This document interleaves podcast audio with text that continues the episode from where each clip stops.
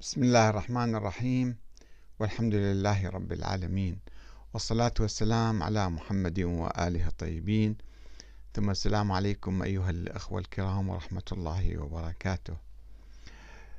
من المعروف جدا أن آه، الفرق المختلفة عبر التاريخ كانت تختلق روايات وأحاديث لكي تدعم آه، آراءها ومواقفها وتهاجم الفرق الأخرى.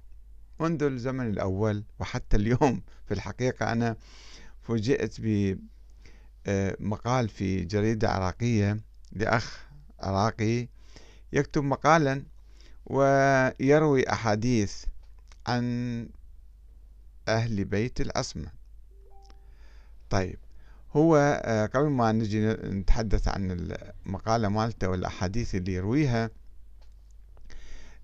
يعني هذه المعركة الآن آه، كثير من التيارات والأحزاب والفرق الجديدة الناشئة اليوم آه، تتشبث إما بأخبار قديمة تؤولها أو هي تختلق أخبار وتركبها على قادتها وجماعاتها وكذا أنه هذا اليماني وهذا الممهد وهذا الرباني وهذا الفلاني وهذا كذا. يعني عندنا مشكلة الآن بهذه الحركات الجديدة اللي هي حركات سياسية أو استخباراتية أو كذا أه تحاول أن تغلف حركتها وأيديولوجيتها بأحاديث. لا تستند طبعا لا على القرآن الكريم ولا على أحاديث النبي محمد صلى الله عليه وسلم. آه، يعني معروفة أحاديث عن جمعت قبل 1200 سنة 300 سنة. طبعا ديك الأيام في القرن الثاني الهجري مثلا والقرن الثالث الهجري آه، الأحاديث اللي الناس ألفوها ونسبوها للرسول الأعظم. كما يحدثنا آه، يعني المحدثون جامعوا الأحاديث النبوية. البخاري ومسلم وغيرهما آه، قالوا بلغت 600 ألف حديث أو مثلا 700 ألف حديث بعضهم قال مليون حديث. آه، أهل البيت لم يرووا عن رسول الله أكثر من 100 حديث. راجعوا كتب الشيعة الكافي وغيرها. ما موجود ما رووا 100 حديث عن رسول الله. ما ما ما حدثوا بذلك. ولكن المحدثون رووا عنهم آلاف الأحاديث. الكافي مثلا يتضمن 16 آه، ألف حديث. والكتب الأخرى التي جمعت بعد ذلك أيضا عشرات الآلاف من الأحاديث. ولكن علماء الشيعة أيضا عبر التاريخ حاولوا أن يحققوا ويدققوا فقالوا أن هذه معظم الأحاديث هذه موضوعة وغير صحيحة وغير ثابتة. ولكن ماكنة آه، ماكنة صناعة الأحاديث استمرت حتى اليوم. حتى أنا سميتها أعظم مصنع في التاريخ الإسلامي هو مصنع الأحاديث إنتاج الأحاديث. وقد آه، لفت نظري يعني هذا المقال الذي قرأته في جريدة الأخبار العراقية بتاريخ واحد أيار 2021 تحت عنوان نهاية الشيعة في العراق للأخ محمد حسن الساعدي. أنا أقرأ لكم مقطع من مقالته شوفوا كيف يوظف أو يحاول توظيف أحاديث وهمية ما أعرف هو لا يذكرها وما أعرف من وين جايبها. يوظفها في الصراع السياسي الآن الموجود بين بعض المراجع وبعض التيارات الشيعية بالذات التي يدعي بعضها أنه مثلا ممهد للمهدي واحد يقول لك لا أنا الشرعية عندي وأنتم ما عندكم شرعية. فخلينا نقرأ المقالة فقط مقاطع من عندها يعني ونشوف أنه كيف الناس يألفون النظريات والمواقف السياسية آه، على إما على أحاديث موضوعة أو على فرضيات وهمية حتى لا, لا توجد فيها أي أحاديث. نقرأ مع الأستاذ محمد حسن الساعدي. يقول تذكر لنا بعض الروايات المسندة عن أهل بيت الأسمة ما هي هذه الروايات؟ وما هي أسانيدها؟ وأين توجد؟ لا يحدثنا عن ذلك. يقول تذكر لنا بعض الروايات. يعني هو الآن مقال صحفي لا أعتب عليه كثيرا ولكنه هذا يتحول في المستقبل إلى يعني مصادر مهمة في في العقيدة وتشوف العقائد الموجودة عندنا اليوم اللي اسمها عقائد وخطوط حمر وما يجوز أحد يقترب من عندها كما يقول السيد محمد سعيد الحكيم مثلا. هي مثل الكلام هذا ناس إجوا وحكوا إشاعات أو أو كلام أو اختلقوا روايات وصارت عندنا عقائد مع الأسف الشديد. لذلك يجب أن نتوقف عندما نسمع أو نقرأ أو نرى واحد يتحدث بهالصورة نطالبه بالدقة. أين؟ متى؟ ما هي الأسانيد؟ في أي كتاب مثلا؟ في أي رواية؟ مدى صحة الرواية؟ حتى نبني عليها. المهم هو يجيب لنا يقول هناك روايات تتحدث عن أشياء غيبية كأن أئمة أهل البيت يعني عندهم علم غيب. ومنو أهل البيت؟ هم ما يذكر أي إمام مثلا. تتحدث. عن أن العراق سيكون بلد الهرج والمرج. كيف؟ بس العراق يعني أهل البيت ما مهتمين بالعالم إلا فقط بالعراق يحدثون أن سيكون بلد الهرج والمرج. ومتى؟ متى؟ في أي قرن في أي ألف سنة مثلا؟ لا يذكر أيضا. فقط المهم لتوظيف الفكرة هذه. وسيكون محل الفتن والملاحم والصراعات الداخلية داخلية بين من يعني بين الشيعة يقصد يمكن. وتؤكد لنا هاي الروايات اللي ما ذاكرها هو أصلا.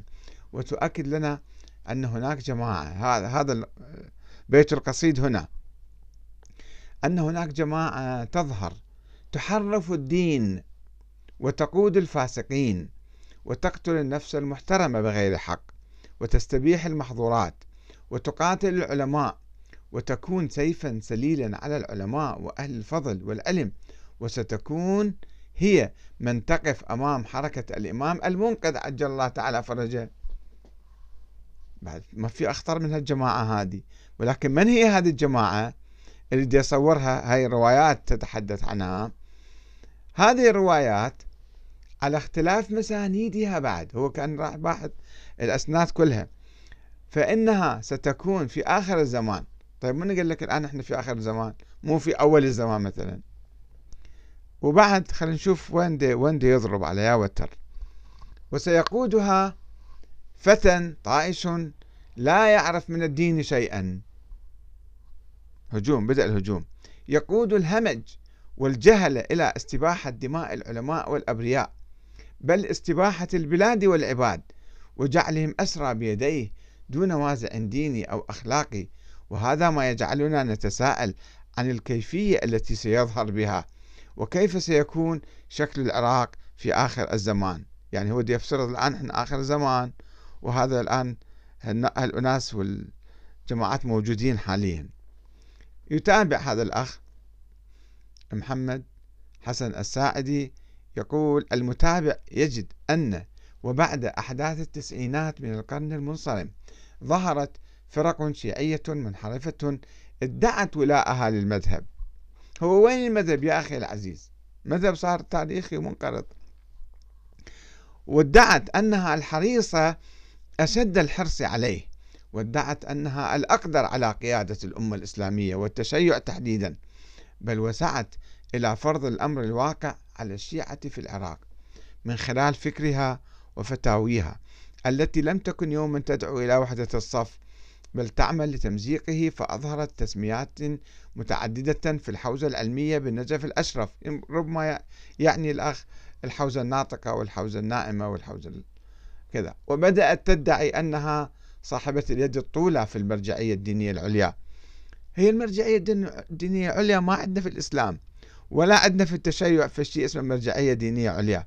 هذا آه، منصب استحدث مؤخرا في الستينات من القرن الماضي. لظروف سياسية. عندنا علماء عبر التاريخ نعم. وإحنا نحتاج أن نسأل العلماء نعم. ولكن في شيء اسمه مرجعية دينية عليا هذا مو موجود. بس هو أعتقد أنه هذا هو أساس الدين يعني. في حين يتابع الأخ الساعدي في حين أن الجميع وأهل المعرفة والخبرة يعرفون جيدا أن المرجعية الدينية منصب إلهي لخواص عباده. يا أخي العزيز أنت قاعد تنتقد ناس يدعون إدعاءات وأنت أيضا قاعد تدعي أنت ومن وراءك من الناس الذين يعتبرون المرجعية منصب إلهي. يعني شنو إمامة جديدة؟ معصومين المراجع؟ شلون من هم المراجع؟ المرجعية الدينية من هي؟ كل واحد اجى قال لك أنا مرجع وبالدعاية والإعلام والفلوس صار مرجع. يعني هذا صار منصب إلهي مثلا لخواص عبادي. كيف عرفت؟ هل هم معصومون؟ كيف عرفت؟ هل هو ناس نص عليهم من النبي أو من الله مثلا؟ يتابع أيضا يقول فهو يحتاج يعني المرجع هذا المنصب يحتاج إلى توفيق منه عز وجل ومباركة الإمام المعصوم. منه الإمام الغائب يعني يقصد. الإمام المعصوم المهدي المنتظر الذي لم يولد. والذي ستكون هي المرجعية يعني بمقام الوكيل عنه. يدعون النيابة العامة طبعا مراجع الآن بالنجف وغير النجف. كل واحد فقيه قال لك أنا صرت مجتهد وأني نائب عام عن الإمام المهدي فإذا هذا صار آه، مقام الوكيل. طيب ذاك الشخص اللي أنت قاعد تنتقده ومثلا نافس المرجعية أيضا كان يقول لك أنا ولي أمر المسلمين وأنا أيضا آه، وكيل عن الإمام المهدي ستكون هي في مقام الوكيل عنه في الدفاع عن بيضة الإسلام وحماية الدين والمذهب. أي حماية الدين والمذهب؟ وين حماية الدين والمذهب؟ ما الاحتلال جاتم على صدورنا ولا كلمة صدرت من المرجعية هذه. وخدمة المجتمع المسلم بما يحقق الوحدة بين جميع أفراده. وين الإثارات الطائفية والسب والشتم واللعن والكذا الموجود عندنا؟ هل هذا يحقق الوحدة؟ بغض النظر عن الدين أو القومية. لأن المرجعية الدينية لا تنظر إلى فكر الشخص وقوميته بقدر ما تنظر إلى انتمائه للوطن. على أي حال هسه نناقش في كل كلمة قالها هذا الأخ العزيز ولكن يعني إحنا الآن آه، نتشبث بنظريات وهمية. اختلقناها إحنا أو اختلقت عبر الزمن وفرضيات ناس فرضاها ونعتقد إحنا نمثل الإسلام والتشيع والخط الصحيح والآخرون الذين ينافسونا هذولا خارجين عنا. من الشيعة نفسهم خارجين عنا وذولا يعني مخطئين وكذابين ودجالين ومدعين وما إلى ذلك. يعني ونتشبث بماذا؟ بأحاديث وروايات. روايات مسندة عن أهل البيت. وين هالروايات؟ ومنو أهل البيت؟ مثلا يا إمام. وإنه الأسناد مالتها شنو؟ يعني مشكلة كبيرة عندنا الآن. هاي يعني في الظاهرة الثقافية و يعني أنا لا ألوم الأخ اللي يكتب مقال سريع في صحيفة يعني في جريدة الأخبار العراقية. ولكن هذا الكلام يكرر حتى في الكتب التي تصدر من النجف ومن الحوزة ومن مكتب السيد السيستاني أيضا. في كتب كثيرة بال يعني آه تترى كتب ما شاء الله بالعشرات والمئات في مواضيع معينة كلها خيالات وأوهام و آه، يعني أشياء أساطير وخرافات في الحقيقة ونعتبر هذا هو الدين وأي واحد يخالفنا طبعا هذا خرج عن الدين. نسأل الله أن يعيدنا إلى القرآن الكريم إلى السنة النبوية المتواترة اللي هي تشرح القرآن في العبادات. ولا تضيف شيئا على الدين. بحاجة إلى العقل. وإذا كان عندنا مشكلة إذا كان عندنا توتر مع إخواننا المؤمنين فيجب أن نحل هذا التوتر والخلاف بالوسائل الديمقراطية السلمية في ظل الحكم العادل. ونسعى من أجل إقامة العدل في مجتمعنا. والسلام عليكم ورحمة الله وبركاته.